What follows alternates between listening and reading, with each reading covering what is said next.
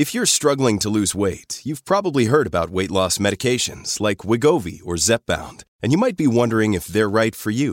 Meet PlushCare, a leading telehealth provider with doctors who are there for you day and night to partner with you in your weight loss journey. If you qualify, they can safely prescribe you medication from the comfort of your own home. To get started, visit plushcare.com slash weight loss. That's plushcare.com slash weight loss. plushcare.com slash weight loss. The last thing I ever saw was that hospital room and that being my last memory of sight and that trauma of suddenly waking up from a from an operation that didn't save anything and the consultant coming in his jeans on a Saturday morning going, How many fingers am I holding up? That will haunt me probably for the rest of my life. This week's interviewee is one of the most entertaining and exceptional guests that have ever graced the metaphorical stage of the On the Edge with Andrew Gold podcast. Lucy Edwards is a 24 year old British journalist who holds the distinction of being BBC Radio 1's first ever blind presenter. She's since worked across the channel from BBC World News to BBC Radio 4 and has run a marathon and started up an extremely successful YouTube channel, Lucy Edwards, where her makeup tutorial and videos answering questions you were too polite or timid to ask have racked up millions of views. And now I'm fortunate enough to be able to interview her. She's a bit like me in that she's a very chatty journalist, so do forgive us flittering back and forwards a little as we delve into Braille, language learning, Robbie Williams, Jon Ronson, and inspiration porn. If you don't know what that last one is, it's not quite as exciting as it sounds. We talk about the details behind how Lucy lost her sight and how she learned to cope, along with helpful sidekick Olga. Olga's a dog, by the way. We actually spoke a couple of months ago, but timed the episode to coincide with the International Day of Disabled Persons on December the 3rd. Lucy talks in the episode about how the modern BBC studios she worked in were not equipped for blind people. A lot of media attention has rightly helped redress societal imbalances across different subsections of society. However, disabled people remain totally under the radar, and nobody seems to care. Well, we should do and we can start by hearing Lucy out. Not because she's blind, but because she has so much to say and she's a fantastic journalist. By now, there may or may not be ads in the show, but they are coming. Remember, you can ensure you have the ads free version forever for less than 70 pence or cents or something an episode. And that'll also be a way of showing your support for the podcast and helping it to grow. Um, just go to patreon.com slash Andrew Gold to become one of my producers or directors. There are all sorts of memberships and tiers up there that you can choose from. I had put up a special offer for the first memberships, and that got swallowed up in minutes, which was surprising and amazing, and I thank you all for that. I've put up a new special offer. If you sign up in the next two weeks, today is 30th of November 2020, you'll get 15% off the monthly fee for all of time. It's less than one cup of coffee per month and keeps the podcast running. Tis the festive season, after all. So that's patreon.com slash Andrew Gold. I'll be back at the end, but here's Lucy.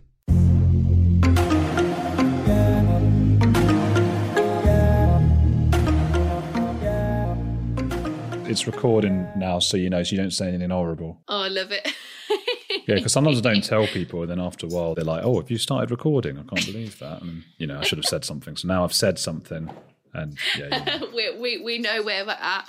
Oh my Yeah. gosh! Honestly, when you asked me to do the podcast, I was like, "You've got such a podcasting name, you know, Andrew Gold. you know, you'd have this tagline of gold standard or something." you know what? good. People have put reviews saying that they keep saying gold standard.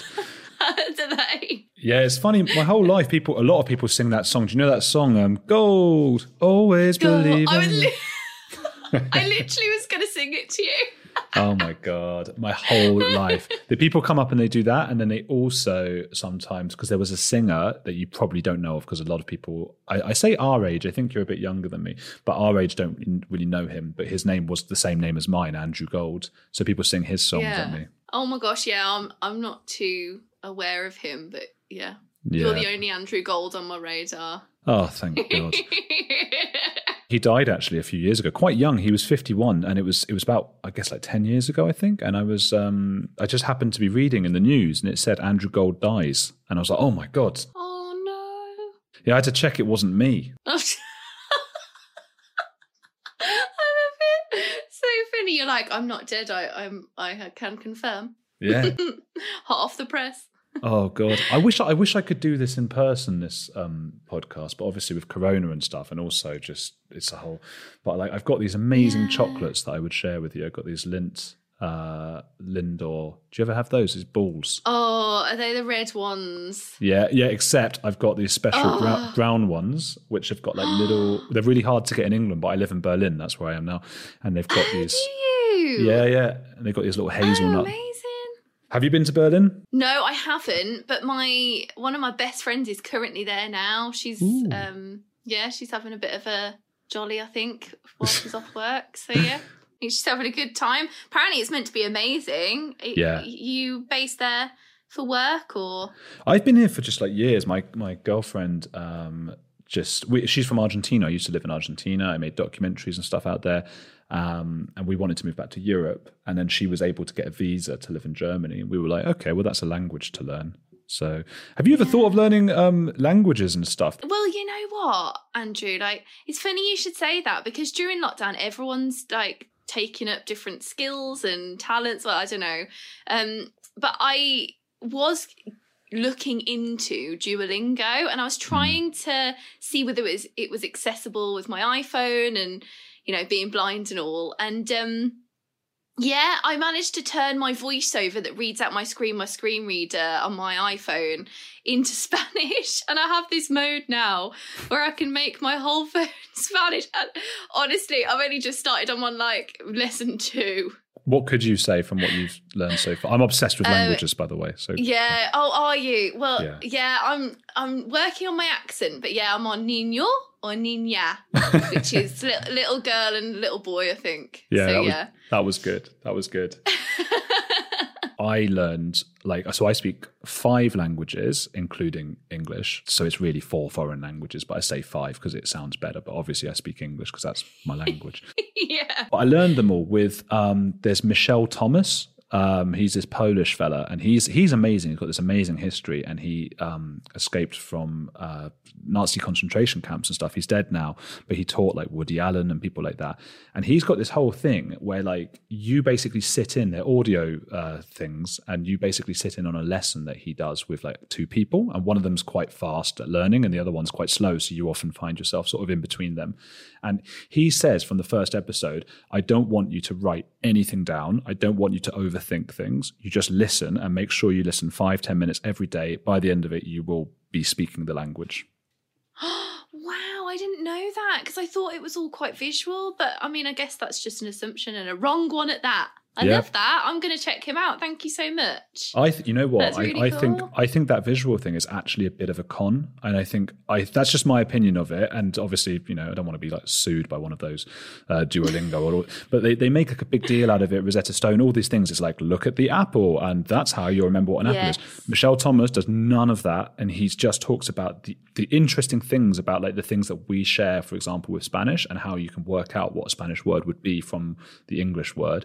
And you, there's nothing visual about it at all. Oh wow, that is so amazing. That's how you learn, Andrew.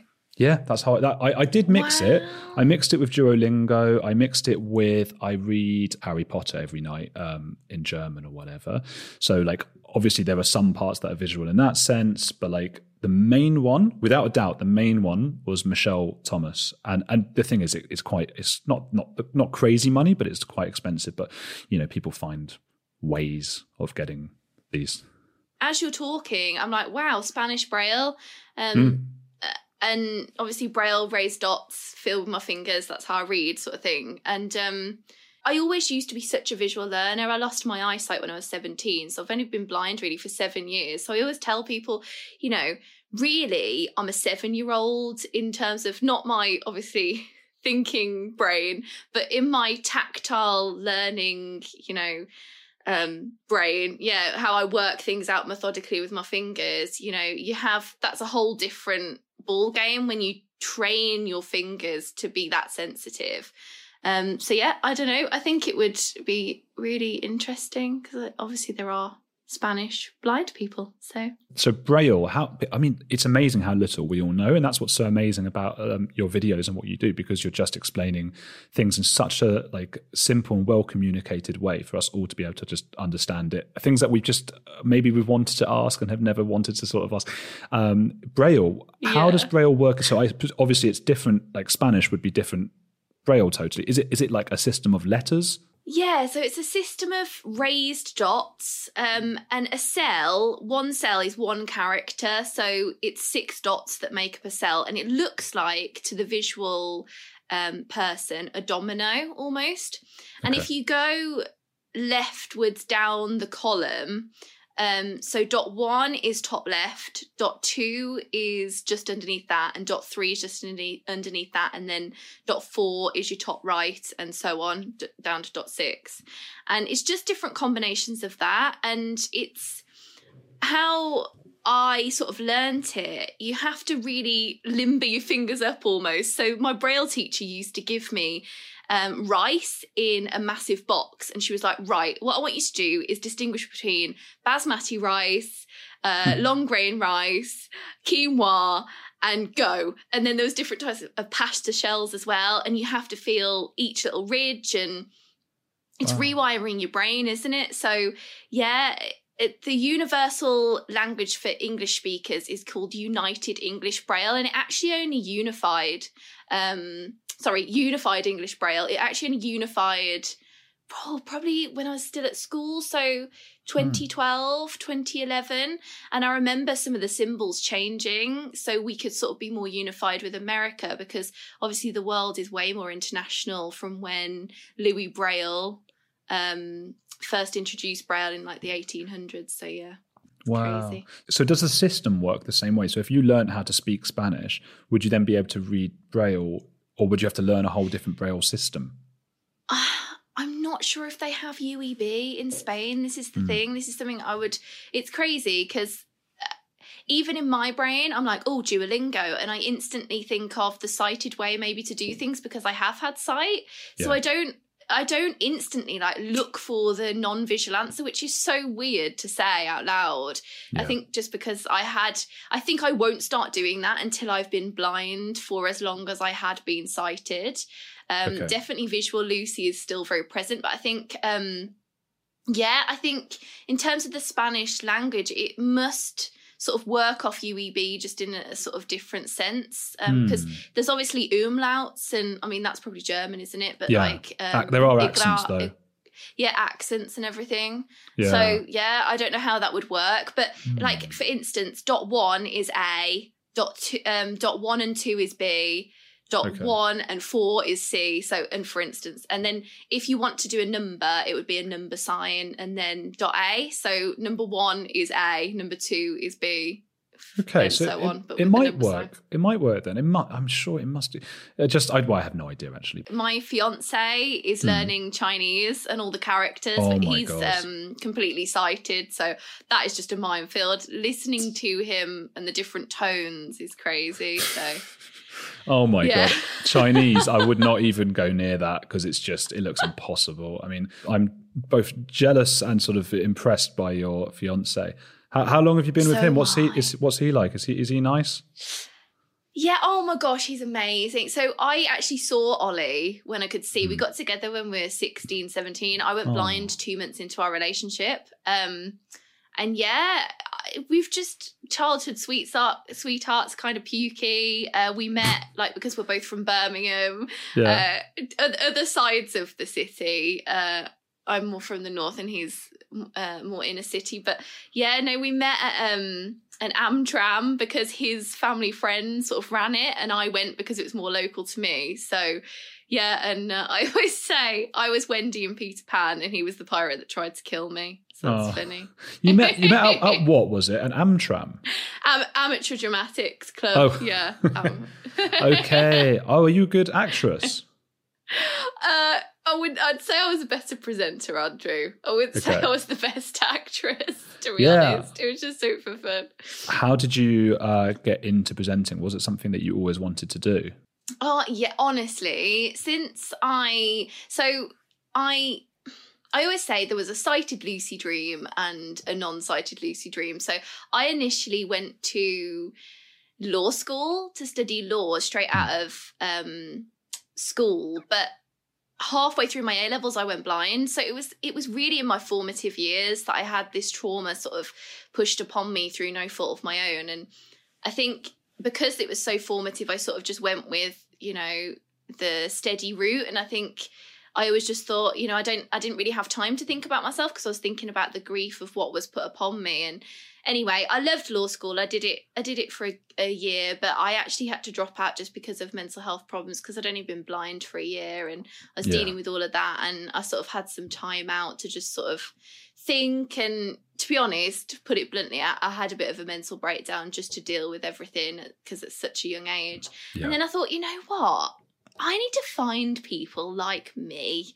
I will feel so much better if I can have some people out there that are like minded. And that's when my YouTube channel was born. And Ollie, bless him, my fiance, um, did help with the video editing. And it sort of started from there, my love of like wanting to present things. And I mean, I was only sitting in front of my camera, like, hi, I'm Lucy. I was kind of timid yeah. but it, it did spark from there my love for it and then i thought wow like instead of being sad i'm not at law school anymore it was a really bold decision because all my friends were at uni and it was kind of the thing to do. To sort of book against that was really hard for me as a young girl and i thought no i'm going to stop this.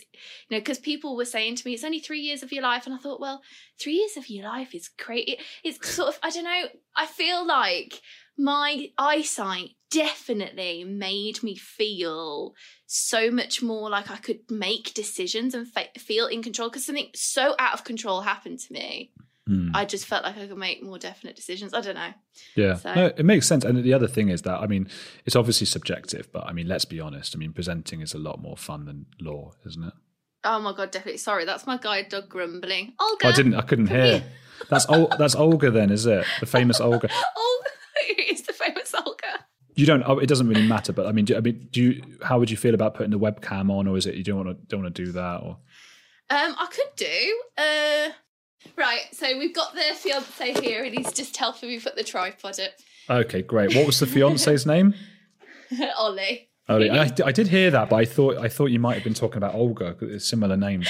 Oh my gosh, so similar. Um, uh, my nan always goes, Ollie. I mean Olga. I mean, bless her. But Ollie, Olga's, Olga's um siblings are all like Otto, Oreo, Ollie. So okay. yeah. Did you Bit name her, or was she already named? No, no, it was Guide Dogs for round the. Blind. Oh, is she? Has she, honey? Uh, it's Guide Dogs for the Blind who sort of named her, and yeah, they Oh. just have litter names for the the the. They they're all like named like alphabetically, all their litters, so it's really Okay. cute. She she is absolutely gorgeous. Oh, I love her. I'm gonna Yeah. get her on my lap now. Olga, carrot, carrot. Yes, come on then. Oh, she bumped into something. Come on, be Oh. on Andrew's podcast. Come on. Oh, I can see you. Oh, is Oh, it? Olga. Oh, she's yawning. Yeah, she's here. so sweet. But I have been, yeah, I have seen you talk about how it can be confusing for Olga when people come up, you know, while she's crossing the street with you, and people are like, "Oh, look, it's a dog," and you know, people should. Is that right? People shouldn't, or they should at least engage with you first if they want to talk to Olga. Yeah, no, definitely. I think um sometimes I have been on harness with her and then Yeah. someone's gone, Oh, goody goody girl, or like gone Oh, you know, and then I'm like, oh my gosh, they're talking to the dog. No, no, no. I hope she's not distracted. So yeah, it's just about the distraction levels of her and hopefully I mean she's she's got a lot better in her older age, but certainly when we're a new partnership, there's like a six month bedding in period. And she was definitely like, Mom, I'm not gonna listen to you. Who are you, this stupid woman? I'm just gonna look at you until because we're basically trained to be dog trainers. It's a bit crazy the learning curve getting a lovely guide dog like Olgie. Hmm. Um, initially, you just you're like, oh my gosh, there's so much to learn. And I got her when I was 18. Hello, Licky Bum. Um, How old are you now? I got her when I was 18. I'm 24 now. So Okay. yeah. So she's got to be what six or seven or eight years old or something. She's eight now. She's coming up to retirement. Oh no! They retire, do they? They retire between eight and 10 years old, but because Olga's been we lived in London and now we live just outside London in Milton Keynes and then commuting and doing different jobs and learning the BBC route and learning originally where I'm from in Birmingham, go to school with me, go to uni with me. She's trying to lick my face now. Um, yeah. She, yeah, she just has got so much in this little brain yeah. that I think, bless her. I mean, she went on an aeroplane for the tr- with me in the travel show for the first time ever. Um, oh and it was just to show how she can guide me on a plane. We went to Edinburgh. Oh, but, um, God, so sweet. yeah. Let me ask you then, because cause, so so for me, uh, I'm mad about dogs, and I had a dog when I was younger, and I slept in the bed with the dog because uh, yeah. I, loved, I loved her so much. It was a little miniature dachshund, um, and she was just the love of my life. And yeah, I was so close with her. But I mean, the relationship between somebody and their guide dog must be something else. Is that is that right? Is it some? Is it just totally? Is it like a really intense, close bond? Oh my god! Honestly, if you say that you slept in your bed with your dog, I want that for her, but they're not really allowed on beds and sofas. But uh, just, I yeah. know that intense feeling that you feel with a pet, but with Olga and me, because I had a pet dog when I was younger and then I went blind, and then suddenly you have to trust this thing, this hmm. beautiful mm. being with your life, basically. You're holding onto this harness and she's only like got a brain of a two year old apparently yeah. but she's so clever but i was obviously apprehensive as going into this like oh my god do i trust a dog with my life? Like what are they going to do? Obviously you want to see the capacity of what they're capable of. And yeah. this whole training process psychologically and mentally it's very like i don't know you're you've got a headache and you're really trying to trust this being and eventually when you are bedded together it's the best partnership in the world and hmm. i think because she's my first dog and they always say with your first guide dogs I don't know what my life would be without this thing here. Like I'm with her more than I am with humans, and I know her personality. I'm like, oh, go stop being a, a douchebag or whatever today, and stop stop being so annoying. Like you're you're getting on my nerves. And she's like, oh, loose I, I just I, I don't know. It sounds really crazy, like I'm a crazy dog woman, but honestly, no, like, I have conversations with her, and I I don't know. It, I would say it is deep, but obviously, I wouldn't want to undermine everyone else's bonds that they have with their dog because it's a massive thing. But yeah, she definitely. I have her with my life. Oh, yeah, and, and I, we won't tell anyone that she's actually on the sofa right now. Then. No, don't tell anyone, Andrew. I think she's honestly she's coming up to retirement, and I don't. I think lockdown has sped up her retirement significantly. I yeah. think I'm actually going to do a written piece about this for BBC News soon, like a, a freelancing style piece, and I just think it's just about highlighting the fact that guide dogs aren't robots and the the process of me and Olga always going to London and always being at Euston and and being that dynamic couple as we are and she's so cheeky. She needs that environment to almost spur her on and keep her young. Mm. and you know if she doesn't have that she hasn't had it for like six months she's gone around the block with me. But yeah. now she's like mom are we really going around the block? This is not what we do. We we we don't do this. What are you yeah. doing? So she's like what is the point to this? She's very much one of those dogs like what is the point? Yeah. Um, do you so, think does she know that you can't see? Do you think she's aware of that? So I think she's a bit more now, but I, I only think that because I've tripped over her quite a lot of times in my new place. I've been this I've been here. I bought a house with my fiance 10 months ago and honestly, she's got in the way quite a lot because I've been trying to learn my environment through my spatial awareness and my touch, and I've tripped over an hour a lot. And now she's starting to move out of the way. But since like till then, she wasn't. And I was like, dog, I love you, but surely you must know. I don't think they necessarily do. Yeah, I, I, don't know what they think. We want to believe that they really are thinking on a deep level and that they understand the, the nuances of, of whether somebody can see or not. But it's probably actually they, they've just been taught by giving, you know, they give them a treat if they cross the road when the car's moving in the right and that kind of thing. So yeah, that is definitely. I think I think honestly, um, yeah. I thought that they were more superhuman. I mean, you, the adverts are amazing. Like without the awareness of guide dogs, I wouldn't have the emo- the chats that I do have when I'm out and about. But I think, yeah, with Olga, when I first got her at 18, I was like, this dog has to poo before I walk anywhere. What? Oh my god. So yeah, yeah. oh god, that's a whole other part that you don't think about. Oh, I didn't. I just thought she was just going to take me and Yeah. she's not going to be distracted by pigeons. It was all going to be fine. I would just walk to school like nothing had happened and she was the eyes. And that is very much the case at some points when you're doing well. But Yeah. sometimes you're having an off day like everyone. So, yeah, yeah, yeah. And so you have to you've got to go with like bags all the time, I suppose, for the dog poo. Oh yeah. And uh, that was that was a TikTok comment. People are like, "How do you pick up your dog's poo?" like, how does that even work? And it, it- honestly, fair enough. Like, if you couldn't see, I guess, but it's all about leash relieving, following the lead, knowing her so well, and feeling the movements of her. And Yeah. I mean, I won't go into it, but I did a TikTok on it. I thought, why am I doing this? But there we go. Yeah, I don't mind. I'll answer anything for me, Andrew. To be honest. yeah. I think that's what's so uh, it's so nice, and I think I think um, uh, maybe it's right that a lot of disabled people um, is disabled people the right word? People with disabilities. Yeah, dis- dis- disabled people. Yeah, I I'm fine with that. But obviously, everyone's different. But yeah, I Hmm. think disabled people, people with disabilities, interchange, interchanging. I that's what I use. But thank you for Oh. asking. I, I- and and Yeah. it's refreshing that you do speak some. Do you know you were on you were on one of these things? Um, I think it was BBC Ideas, and you were talking about some very interesting Yes. things. There was a fella with you who had replaced his eyeball with a Union Jack. Did you know that? No, It was when BBC Ideas. yeah. You were That was talking. several. That was a couple of months ago, wasn't it? I think I don't know. I was just like Was doing all my months I was, doing all my research. I was sort of Oh, I love it. yeah, and it was. Oh, I uh, didn't know though. there were two other guys, and I think you were sort of the main person, and you were doing like the voiceover as well. And then there was a, a another fella, you know, and then there was this guy. He'd been in the army.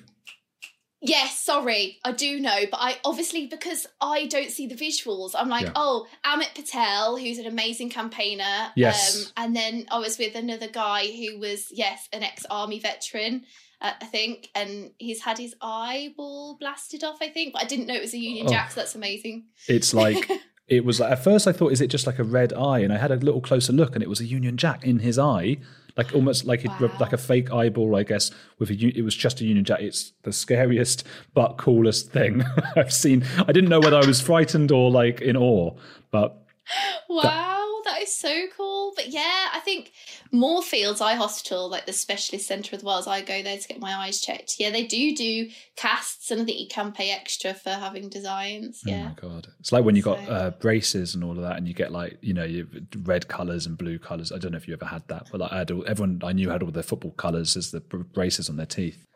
Oh my gosh, honestly, the things that you can get customized these days, I think it's cool. It's quite it's quite scary. We live in a scary world. Speaking of customizing one's appearance, uh, what a segue that is. Uh, your ma- makeup has become a very uh, important part of both your life and your career and your YouTube career and everything. Why is makeup? Well, Yeah. first I should say, Blind, so Blind Girl does her own makeup, and that got it's got eight hundred thousand views at the moment, um, and that's sort of. And you look, you're so young in it. I know, 17. I know. But recent, honestly, Andrew, Yeah. it's funny you should say that because I actually have no makeup on today because I thought, right, I'm going to have chilled vibes podcasting style. But Yeah. um, I did another video called Blind God Does Her Makeup on TikTok recently of me doing all the steps, like an updated version. And I think, yeah. I don't know, it's crazy the response, isn't it? Yeah, people really liked it. I guess. I mean, what what do you think it was that that touched people really about it?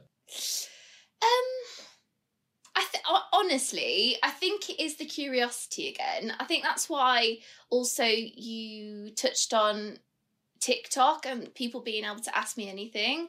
I think it is this curiosity that why would someone without any eyesight want to care about their appearance or really feel like it was fundamental to their well-being or whatever. I think also I don't know. I think I think the internet is drawn by curiosity and clicks, isn't it? But I think it, it's just showing people as well that it is possible, and also I think inspiration porn is a massive thing online. it's the the toy the the term coined by Stella Young, Right. and a lot of disabled people buck against that sort of narrative that you know why do we have to be inspirational just because we're getting out of bed but i think maybe that is driving the clicks somewhat and i kind of like I don't like the concept of inspiration porn, but I like the fact that I'm getting out there and that is a thing because it gives me a platform, if you get what I mean, Andrew. I think you must, uh, forgive me if I'm wrong about this, you must, I can imagine you feeling in two minds a little bit because on the yes. one hand, that's what's going to get you out there and that's, that's what people are really interested in. And you probably also want to be seen as a journalist in your own right. Yeah. Yeah. 110%.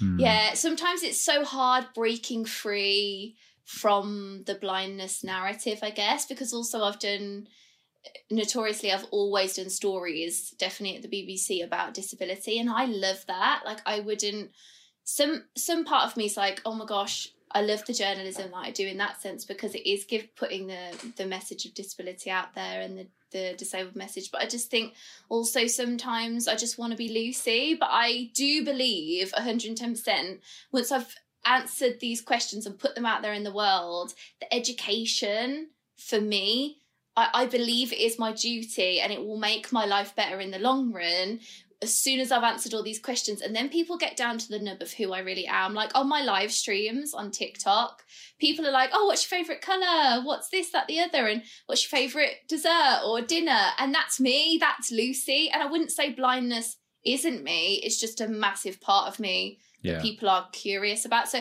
I am happy that I'm able to have a brand aware like a brand around it and there's awareness there. But yeah, sometimes like yeah, as you say, I'm 50-50. Yeah, I feel like you should be able to make a documentary now about anything or you know n- nothing to do with anything to do with you but that i mean that's also part of a yeah. wider wider point i think about uh, identity politics and how like i think uh, presenters i mean because i'm one as well and i feel like we are sort of shoehorned into certain things um, so i'm i'm often told because my background my family are jewish and i'm often told like uh, uh that I, you know, if I say I want to do a, a documentary about this or that, uh, they'll say, but you're not that identity. You know, I, for example, I wanted to do one about gay conversion, um, that which is horrible, and people were telling me, wow. "Oh, but but you're not you're not gay, so you can't do that." That kind of thing. And they often say to me, "Why don't you do one about Jewish stuff and about uh, Orthodox Jews and extremist Jews and that kind of thing?" And I just think, well.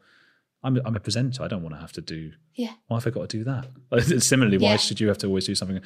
And and the other thing I saw yeah. recently was like there was a big thing about diversity in um, in TV, uh, on screen yeah. uh, talent, I mean, and the most underrepresented uh, group of people were people with disabilities. Yeah. So yeah. is is that something that yeah. winds you up? It's it, it's something that makes me so sad when I know for a fact that I mean my uh, agent Andrew. He's amazing name, by the way. Um, uh, that is just is just so passionate about this as well because most of his clients have disabilities, and it's something that all of us really do shout from the rooftops about because the diversity levels of on-screen talent they could be so much higher. We, well, I am just a phone call away, you know, and I just think embedding us in more of the the programming and the scheduling would be so easy yeah. um in some senses and I, I just yeah it does make me upset Andrew it really does because yeah. it that that that measurement could be load higher yeah, yeah I think so so that is sad, but maybe they'll start getting there. I hope so. I mean, you're at the beginning of your career as well. You're so young. Wait, what, what did you say? Twenty four. Yeah. Yeah, so yeah, young. I'm 24. So yeah, I agree. I think uh, uh, you know that I'm chipping away at things, and I'm yeah. hoping to get a few things commissioned. And I think you know that the the main thing about this that you probably resonate with is that you just have to keep going. Like if one commission it doesn't work you know you just keep going as a journalist oh to, God, to get your ideas out there you know. It, it's often don't you think it's the right place at the right time and maybe more of a commissioning agenda at some points and you mm-hmm. sort of have to test the water as well whether yeah. your idea fits for that day. Yeah and it also helps if you happen yeah. to have like a parent or something who's famous or in at the bbc uh, i'm not bitter or anything but there's there's a lot of a lot of nepotism from certain people. I won't name names. Um, yeah. But yeah, it, it, it's yeah right. I mean, I I always hear about like uh, you know, J.K. Rowling or um, the Beatles or whoever, you hear these stories like, oh, you know, that was rejected 10 times or something before it became, you know. And I think 10 times, I was rejected 10 times before breakfast today. Like 10 times is nothing.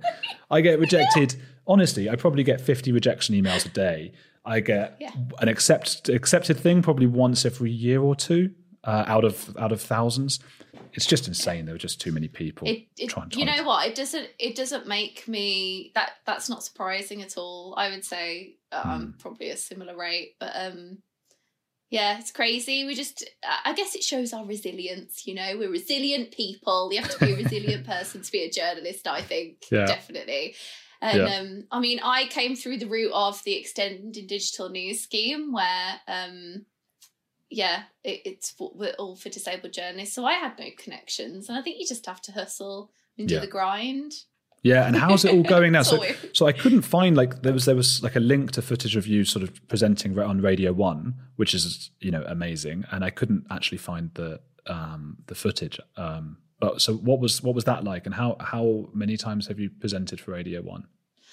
Yeah, so I, I did two shows between Christmas and the New Year just gone, and Mm. it was absolutely amazing. It was like to get new talent onto the station, and um, I was due to do another show in April and then again in September, but it just, for whatever reason, just because due to um, COVID regulations and guidelines, because I need sort of an access worker in there and extra people to sort of make the studio accessible because there's no current studio out of the 60 London studios that are accessible for blind people. What? So I'm working with BBC engineers. Yeah, it's it's crazy. So Wow. I'm working with BBC. It was very much a Blu Tack type of thing But it's- and they're, um, they're quite on those two days. aren't they quite new as well? A lot of the studios there. Uh, I think so. So I wouldn't wholly blame them in terms of just the setup and things, but equally, I think they are being very. uh, I don't know. They're being very amazing with in terms of like listening to us because I um, know a few other people. I've worked at BBC Ouch, um, the podcast uh, within the news section, and Damon and Emma there also they are blind and they're just you know backing me up and saying let's get these studios so we can use them and i Yeah. think ultimately because there is so much in our brain as a blind person we're I, I found with my shows they were absolutely amazing. The adrenaline i was like yes let's do this. Like it's so cool. It was like my dream to be there but i think it was kind of brain overload because Yeah.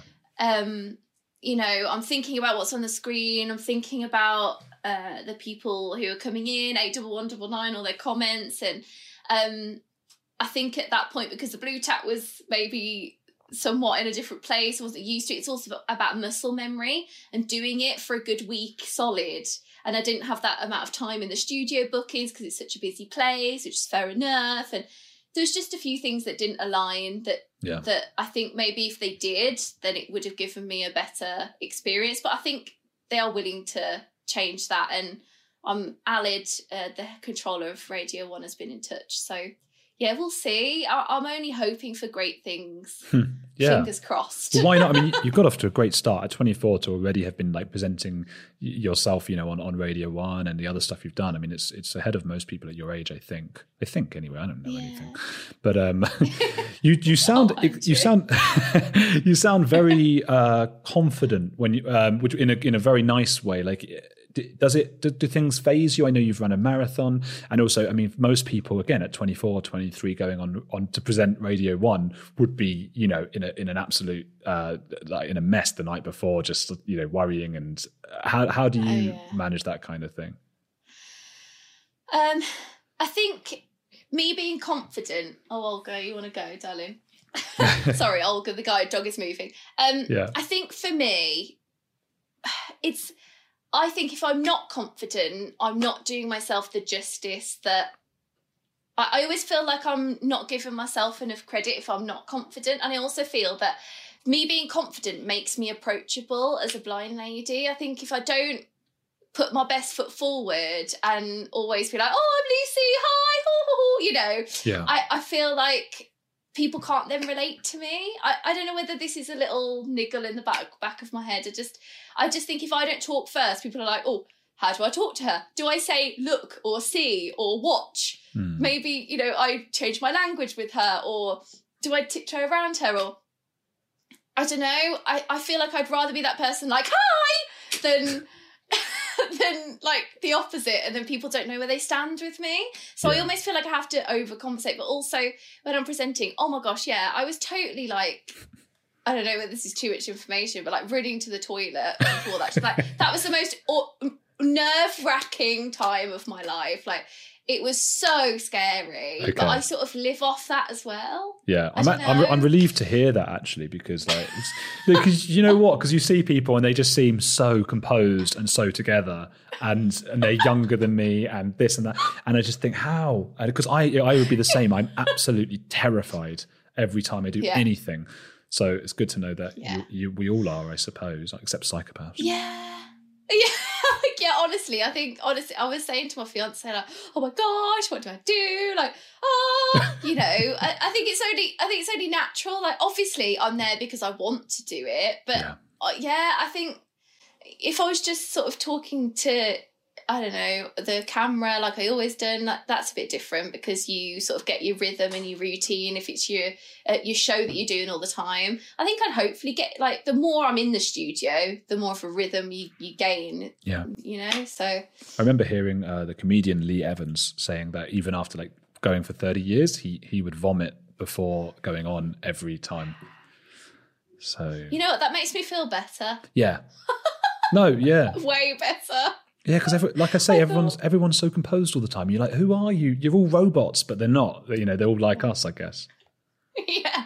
Well, this is the hope, Yeah, definitely. absolutely. Hey, it's Andrew. If you're enjoying Heretics, there's another podcast I want to recommend to you, especially if climate change, global conflicts, and an upcoming election are making you feel like we're on the brink of disaster. What Could Go Right is hosted by Progress Network founder Zachary Karabell and executive director Emma Varvaloucas.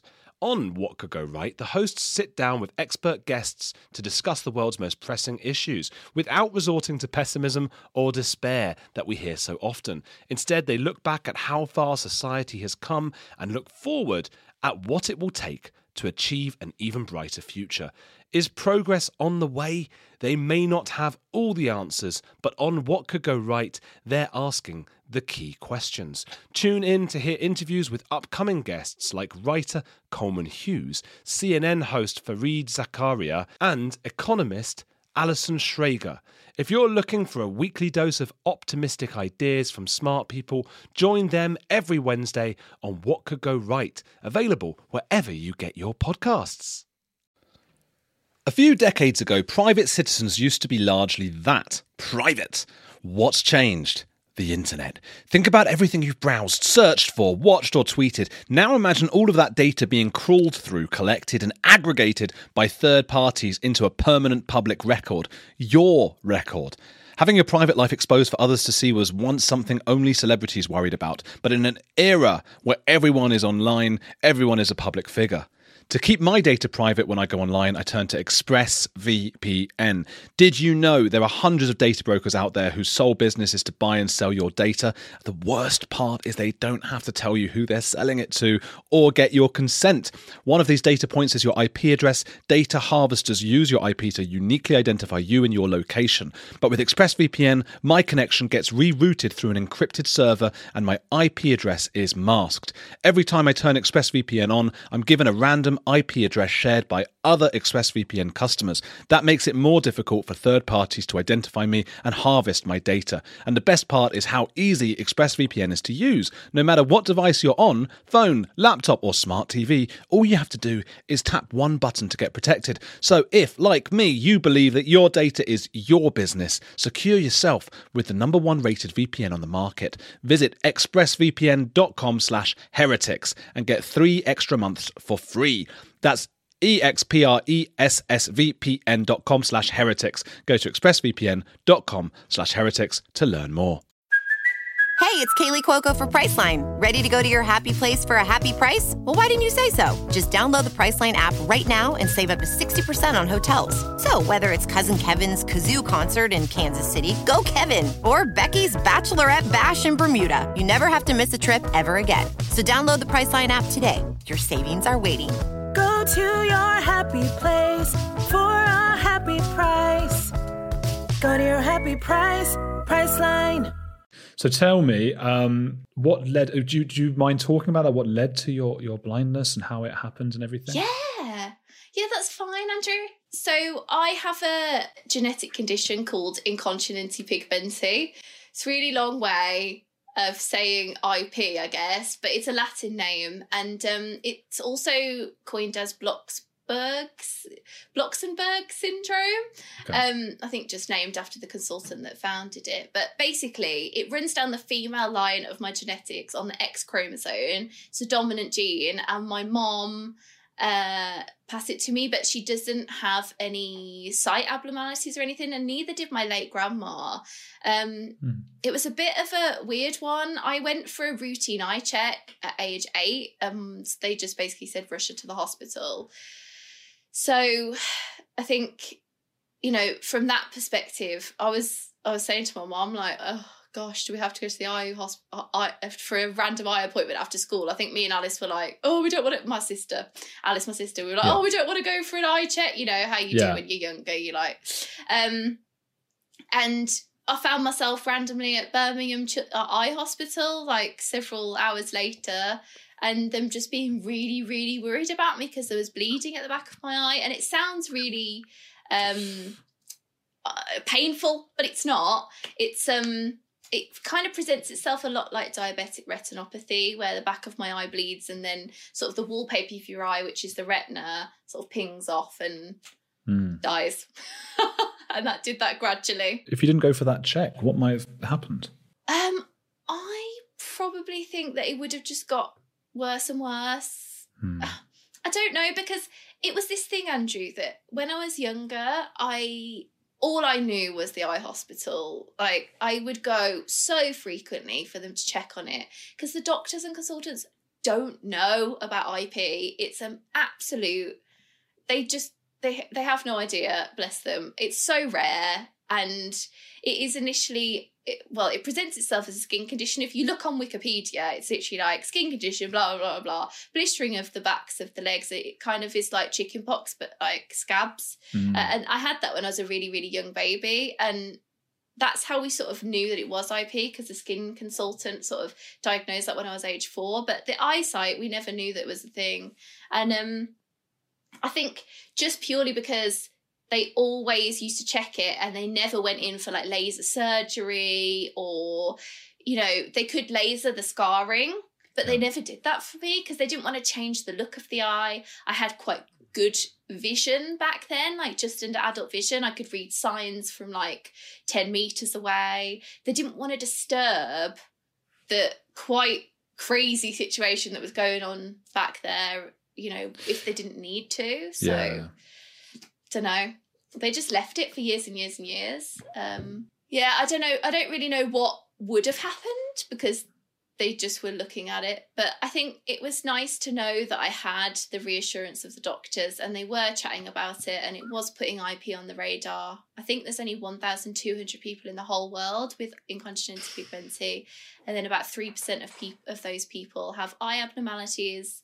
Uh, and then I don't know how many people are blind, but hardly any. So Wow. So yeah, your condition. So three percent of what, like one thousand? What's that? Thirty? I don't know. Yeah, No, yeah, is that? yeah. think so. I, I am the. I, you don't, can tell we're not mathematicians. We're No. journalists. oh god, there's some people who are just shaking their head listening to this when they listen to it. They're just going to be like, "Oh my god, he thinks it's 30. What kind of?" And she agreed. and I just said yeah. Yeah, what an idiot, both of them. What is it? Let's do this right. Come on, thousands. So one percent of a thousand must be ten. Yeah, so it's it's got to be. Yes, it's got to be about thirty something people. Yeah, yeah. Wow. Uh, actually, it's crazy being on the internet though. A lady inboxed me Hmm. and she said she's got she's blind in one eye and she lives in the UK. So I might be chatting to someone who knows a bit about Oh, with the same condition. Yeah, our condition. Yeah, with the same condition. Yeah. That's amazing. But it's so rare that. Pe- but I'm also on this Facebook group that's called Incontinentia Pigmenti Worldwide, and you know, oh, it's all cool. The internet's amazing, isn't it? I So, know. did you at that point were you sort of prepared going into teenage years for you know at some point my sight will uh, leave me? I said to my mom, I'm not thinking about this. I used to get so grouchy on hospital days because. And my mom would know that I'd be in an absolutely horrible mood because I didn't think about it the rest of the time, Andrew. I just I didn't want it to be a thing. I wanted to be a normal girl. And my I had enough eyesight to just pretend that it wasn't happening until I was probably about 14. Um and yeah, it was something that was definitely in my life. I was always at eye hospital, but I'd do that day and then my eyes would, you know, they'd have the drops in, dilating drops. I'd sit my chin on a crazy looking contraption. They'd shine this bright art light in my eye. They'd have this like hat that looked like a miner's hat Yeah. that had like a massive crazy light and they'd they'd have this like little magnifying glass that then they'd put well it was like that big like so um how would I describe that so it's like 10 centimeters and it, it they literally shone this hat right at my eye and I would be like Oh, God. it was like I was looking into the surface of the sun. Um, it was crazy. But and when I had sight, that that used to hurt me a little bit, but um, doesn't so much now. They always use it. Oh. Um, where was I going with this point? About whether you I didn't. knew. Yeah, I, I didn't know. Yeah, I didn't really. To be honest, I didn't really think about it, and yeah, and I pushed it away. But I always used to say to my mom, and this sounds really horrible because I would never ever wish this now. But I remember banging into a door, like straight head first into a door when I was losing my eyesight a bit more, 16 years old ish. And I'd say, hmm. Mom, I just don't know if I go blind whether I will be okay, whether whether I just want to not be here anymore. And she's like, What do you mean? She- And I don't know, it was very emotional. It was definitely took up a massive part of my childhood. I I think it, it made me grow up a lot quicker. Yeah, really it- did. Is there is there any truth in that thing? I, I've often heard, you know, they say somebody who's won the lottery and then somebody who's, you know, uh, lost something like your sight or something. A year later or two years later, they both go back to the same happiness. Do you, have you found that, or are there lingering moments of sadness? Yeah, I would say, as I said, for the first few years, I sort of had a mental breakdown with it because I think I was so young. And then, would I say that's true? Hmm. I think I have bad blind days. And that's what I always coin them as. Like, I'm never gonna necessarily get get rid of the sadness because I think being blind is very much like an everyday type of thing. Like, you're constantly reminded that you're in this sighted world that isn't made for you. Yeah. And, you know, honestly, I hand on heart, I wouldn't necessarily get my sight back tomorrow. Like I'm happy with my life. I love being blind Lucy now, but it's taken a lot of counselling and a lot of support from the people around me to be able to say that sentence. And I think, Yeah. you know, I do get in a taxi and sometimes, you know, I'm asked whether I can feed myself or, you know, basic questions that I guess that are maybe amplified on Mm. TikTok, which I kind of laugh at now. But to start off with, as a young girl at 19, being asked by a grown person driving me to wherever in a taxi whether I can feed myself, whether I can eat, whether carrots will save me, I just needed to wear Oh. glasses, all these different conversations. I'm like, oh my gosh, like, how is the awareness of disability not taught in schools? And it used to get me so mad. I'd go home and cry and cry and cry and not get over it and just think the world hated me and that I would never be accepted or understood. And I think when I got into the media world, I finally found my voice and that's why I love it so much. But yeah, to answer your question, I think you do you you do I think I don't necessarily hate being blind anymore, but the trauma of that day when the last thing I ever saw was that hospital room and that being my last memory of sight and that trauma of suddenly waking up from a from an operation that didn't save anything and the consultant coming in his jeans on a Saturday morning going, How many fingers am I holding up? That will haunt me probably for the rest of my life. There was hope that the the surgery would save your sight. Yeah, when I was 17. It was sort of the last ditch attempt to try and they were cutting away my retina and sort of hoping that I would see from ah. some part of it. But yeah, I still I think I don't go to counselling for being blind. I go to counselling for the trauma Yeah. of Yeah. the sighted and i think it's all about this medical versus social model of disability when you think about it you know social model says that the world around me is the thing that's disabling me not my disability and the medical model says there's something wrong with me. Mhm. and it's just about shifting your mindset. God, I can see from what, what you were saying before, there must be this uh, real temptation, you know, the, the inspiration porn thing, uh, and I guess it's part partly inspiration porn and partly like as as you were saying, you don't know how people are necessarily going to react to you, so you always want to put this positive thing forward, um, and, and yeah, I guess sometimes you might want to just say, look, I had a really sad moment and. I want to be able to talk about the sadness without all this. I think people want such a simple, happy ending, or, or res, you know, all the time. That must have been horrific. Waking up, I suppose, and and and feeling disorientated as you do when you wake up from a surgery. Anyway, at the best of times. Yeah. Yeah. No, I think you know you've hit on something there. I think I I think this confidence that I exude, it's Mm. definitely real. But as I say, if I didn't have it, I don't think that people would relate to my story as much. And that's what I want. I think that that personally for me does break down barriers. People go, "Oh, Lucy, why are you so confident? How are you so confident?" I had to be. You know, people write in my comments, you know, I just couldn't be blind. I don't know what I'd do. I wouldn't want to be here if I was blind. I said the same things. I said the same things to my mom. You have to be. If you want to live life, I think you have to deal with whatever's thrown at you. And, you know, what else would I have done, Andrew? You know, what what can you do? You know, are you only you just you have to. So I I think also I want to put a positive spin on it because I don't believe I'm broken fundamentally. And fundamentally, I do feel that without sight, people do believe I'm broken. And I want to prove to people that I'm not. And if I don't put forward, I, that's why I don't want to put forward the sadness because I don't want to show people that I can feel broken sometimes. Yeah. And this is traumatic for me. So, yeah, it's very mixed in my head.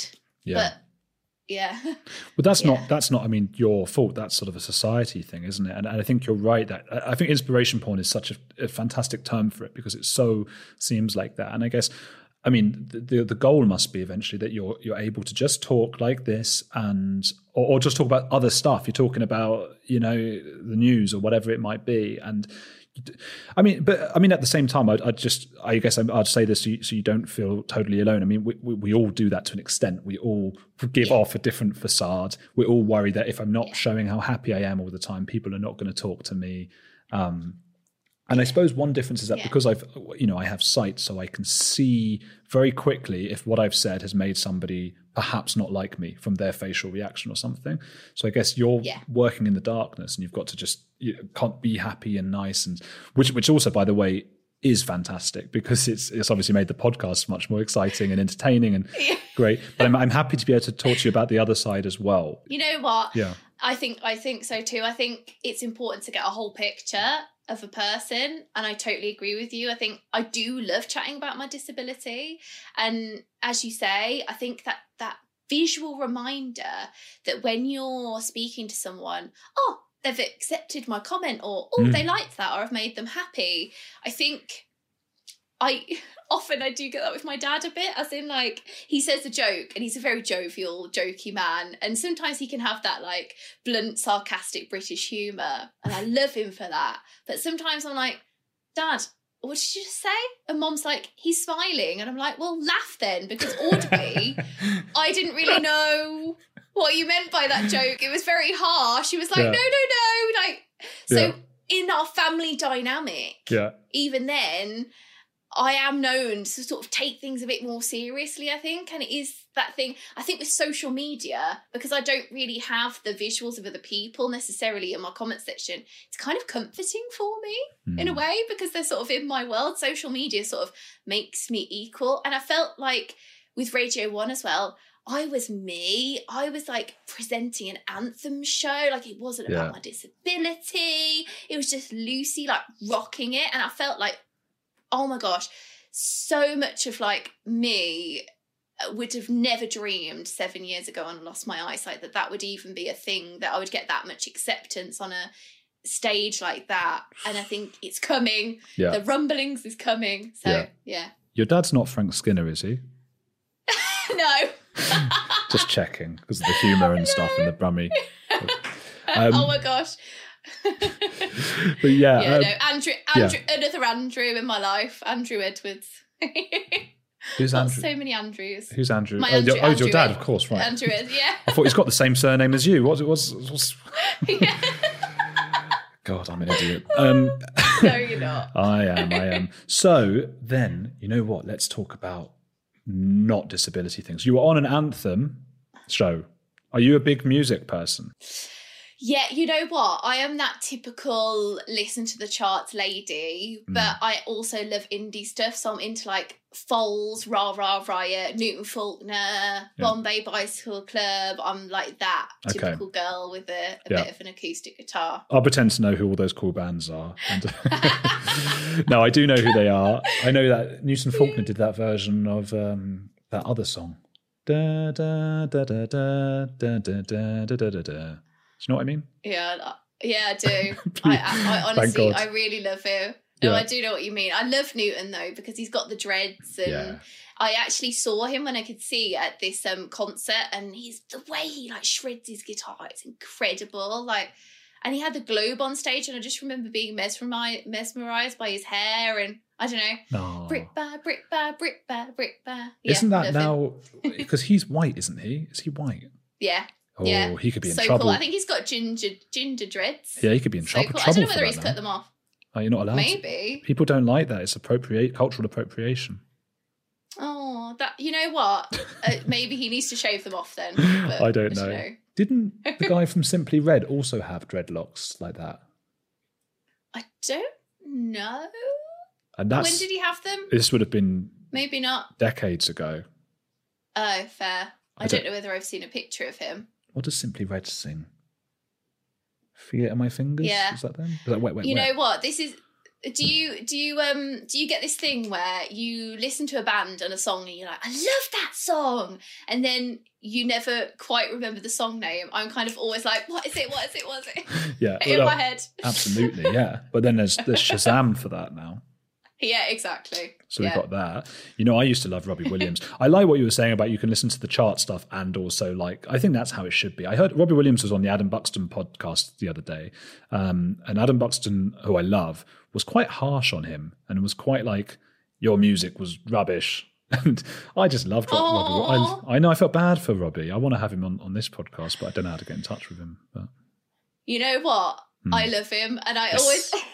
it's really weird. Like Yeah. that.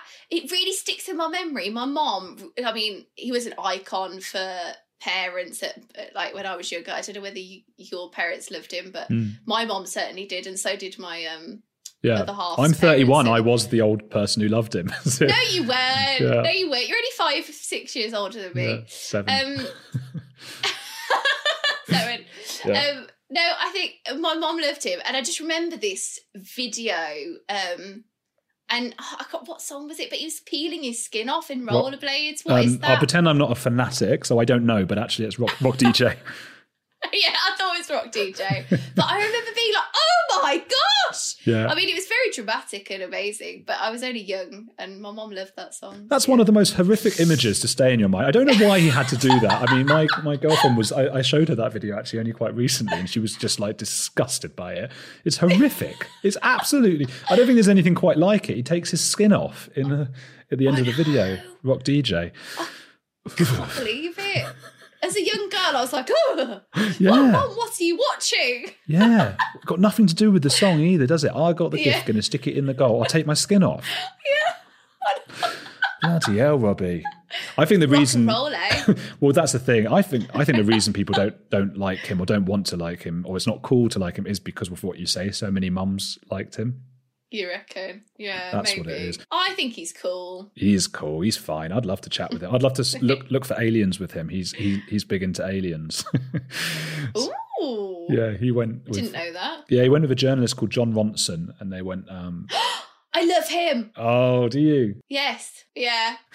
What is it? What's your favorite of his? If you listen, is it his podcasts and stuff? Um, Yeah, I listen to his Audible originals. So I listen to or uh, um oh what was it called? He was interviewing Um, quite a lot of porn stars and like behind the last industry. there was one called the last days of august and then that was about the porn star who, I've listened to that. yeah she yeah. killed herself and then the other oh butterfly effect was the first one Butterfly effect. Yeah. Honestly, amazing. don't you love his Yeah. voice i love his voice Yeah. It's so soothing. Yeah. And I don't know why I listen to some so much hard hitting topics in bed. My fiance is like, Luce, turn it off. Like, I can't get to sleep. And I'm like, that's so Like, funny I've got to get you a fan of this podcast i've spoken to some pretty we've got like a psychopath i spoke to a woman who was a psychopath yeah you're like that um oh my God. No, Yeah. but I listened to your one on um that guy who. Oh, he, he was a pretty nice guy. in prison. He like did a Nazi Nazi Oh. salute with his dog. yeah, that guy I um, was like, what? count I dankula like, you must have you must have thought what show am i coming on No, no, I thought it was cool. As in, Yeah. like, you really did. Because I initially I thought, oh, will I like this guy? Like, I don't. mm, and you kind of like brought another side out of him. So was. That's yeah, so funny. It's, it's what but- everyone's been. Well, no, some friends of mine have, have said like, "Why did you have that guy on? He's a horrible Nazi."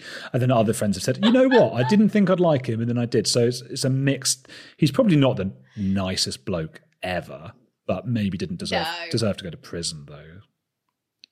I honestly, like, I'm 50 50 phone a friend on it all. Yeah. Like, I don't know. Yeah. It's Yeah. but his YouTube channel's very successful, evidently. Oh so oh my god! Yeah. there we go. Everyone, he's got such weird followers. They're like these weird. You, there's like a whole other world of people I got introduced to, and maybe you're more familiar than I am because you're on all the TikTok and everything. I do talk like I'm an old man, and I'm only 31, but you know. I was going to say, you are so young. you are so young, and you're literally. Yeah, oh, anyway. Oh, God, I feel you older could be on TikTok. every morning. you know what? up. You should yeah. put all the little.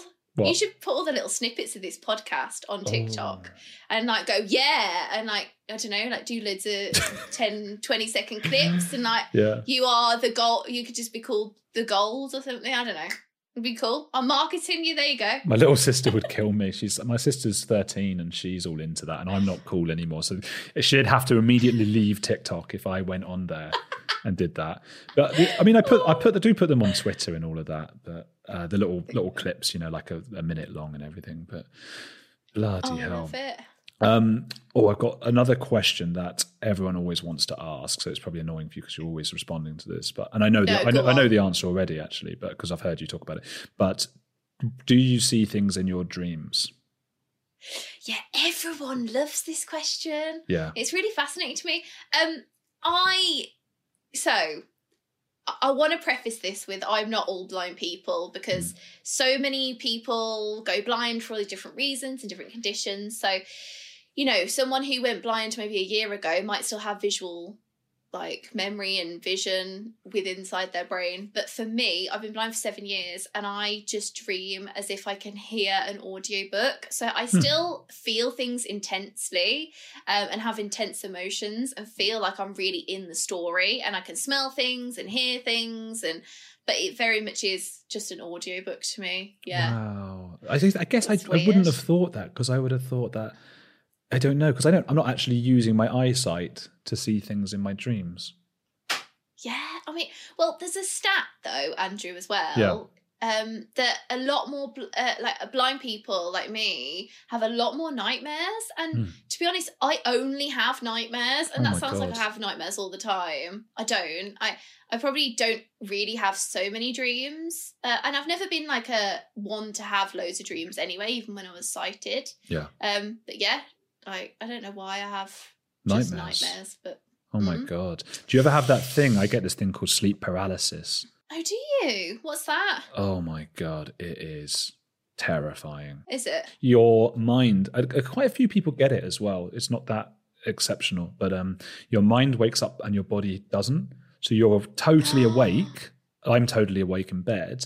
Uh, like it's like I would have been having a horrible dream, for example, and it's like someone stabbing me or whatever it is, you know, the typical lovely dreams that I have at night. Yeah. And then I'll wake up in like a shock, but I can't move any part of my body, not even like a little toe or my eyes or my nose or anything. And but I'm totally, totally conscious, and that will last for I don't I don't even know because every second's like an eternity because for some reason it's just the most shocking thing and because every time you think God this is going to be the one time and you're not entirely sure where you are and you're sort of thinking God is my girlfriend next to me? I can't so I end up doing oh my God it's mad. I end up doing this thing where like oh yeah I try really hard to make any kind of noise but you don't know if you're making the noise in your mind or if it's happening out loud. So I'm in my mind I'm going blah, ah, like that but what's actually happening is I'm going like "Hmm, hmm," like that and eventually it's enough that my girlfriend will hear that and sort of shake me awake and it will like it will get me up but so there's a shocking thing for Honestly, Andrew, that's horrendous. How many times would you say you have that? God, we need to Like do another another or- episode about. You should have me on. You should do a podcast and have me on as a as a sleep paralysis guy. It started happening when I was I about so yeah, I was about eighteen. It had never happened before, so you can imagine it was bloody shocking the first time, and it, it just suddenly happened. It happens more often if it's like a nap. So I never nap now because that's what's going to probably happen. Or if I'm not sleeping well, it's like when you're in bad sleep and just your mind wakes up before your body. I mean, historically, that's been a big thing where people think that there's a demon on them. Uh, that's why they can't move. You know, that was the thought hundreds of years ago. Right. And s- some people feel like they see demons. I don't know. Anyway, I'm just talking about myself the whole time. That's why you're a good presenter. yeah. The, well, you know what? It is the first time I've had a, another. I think one of the first times, at least, I've had another presenter or journalist on the show, and it is definitely the most I've talked about myself. So I think it is something. It's more of a conversation. It's nice. Yeah, I know what you mean. I do know what you mean. We sort of bring it out of each other. Yeah. But that is so interesting. I think you should do a doc on that. That's so cool. should. I'd be well interested. Maybe I See should. if you can get that one commission eh? day. Oh, no one's going to commission anything.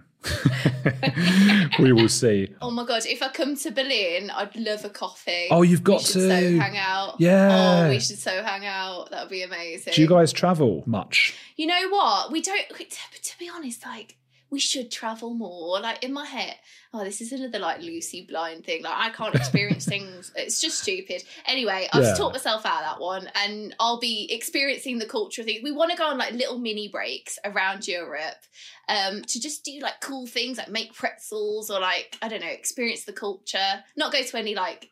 Well, if it's an audible museum, then cool. Hmm. But yeah, no, we will. Long story short, yeah,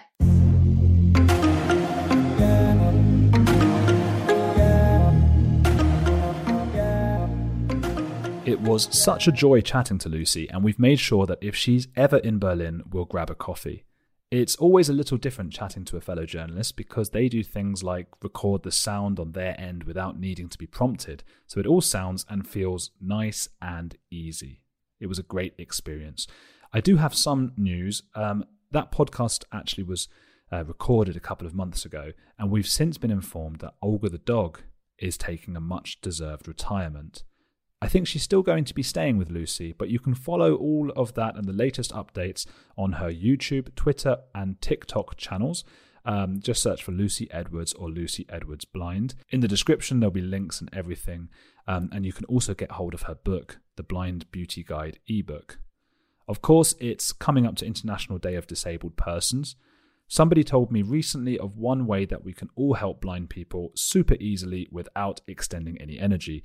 When you upload images to Twitter or Instagram or any other social media, there's usually a place to click to add alt text. This allows you to write a small description to show blind people what the image actually is. So that's something we can all do, and it's pretty easy. As I said before, there may or may not have been ads running in this podcast. I'm working with Acast on getting them installed. The pod has been running for six months, so I had to eventually monetize.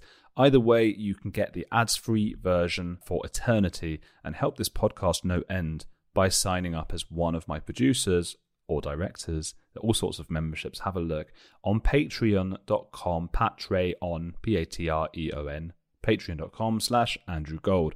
Remember, there's a special offer running just for the next two weeks from November the 30th, 2020. If you get in there quick, you will get 15% off for your you know lifetime membership or whatever you can cancel whenever you want as well so it's just it's just, just a monthly fee there are other memberships too where you can get access to the video version a month before anyone else and record your own questions to ask guests uh, next week's episode with former mormon dan beechan for example has a great question from one of my patrons in it i would like to thank some of the new patrons who signed up last week uh, bob oak suzanne ashton sarah bowden chris lewis Anika Michelli, Jamie Robus, and Neil Gold. Thanks, Dad. And thanks to all of you for being the first to become producers and directors on patreon.com slash Andrew Gold. If you love the podcast and want to help but can't afford to contribute at the moment, as many people can't in these COVID times, then simply follow me on Instagram or Twitter on andrewgold underscore OK. And you can also leave a review on Apple Podcasts. I'm aware many people don't have that, so don't worry if you don't. But if you're on Apple, uh, for example, just last week I got quite a few great ones. Uh, Al Kindi said, just listen, it's brilliant. If you're looking to restore or center your perspective, this is, capital letters, definitely a podcast for you. I've already told so many of my friends about this just so I can have someone to discuss the episodes with. I'm dreading the moment I run out of episodes now. Well, hopefully you won't run out of episodes because I'm just going to keep on making them. Although, if you are listening to more than one a week, I do love that, but yeah, you will eventually run out of them and have to wait a week, I suppose. But uh, Mark Caldwell said, Great pod. I only listened to this because of his conversation with Lera Boroditsky and was impressed. New subscriber. Doctor 1008 said, Great conversation. Stumbled upon this podcast as one does. I'm not certain how, really, and I'm happy to report that it's since been added to my regular rotation. I think the show covers quite a broad spectrum and offers some interesting commentary on the wacky world we live in. People are the most puzzling and amazing part of our world, and I enjoy any means of hearing more of their diverse experiences. Cheers from Alaska, and keep the sweet action cooking. I should have said that last bit in an American accent, an Alaskan accent, which I imagine sounds slightly similar to a Canadian one. Lastly, Hoy Ogle said, I like Mondays now! Exclamation mark. Love listening to this podcast as I wander aimlessly through the streets of London. The subjects are always interesting. Well done, Andrew. Keep them coming. So, thank you very much, all of you, for writing those, and the reviews help a lot. So, please keep posting them. I'll be back next week with ex Mormon Dan Beechan. So, make sure to be there.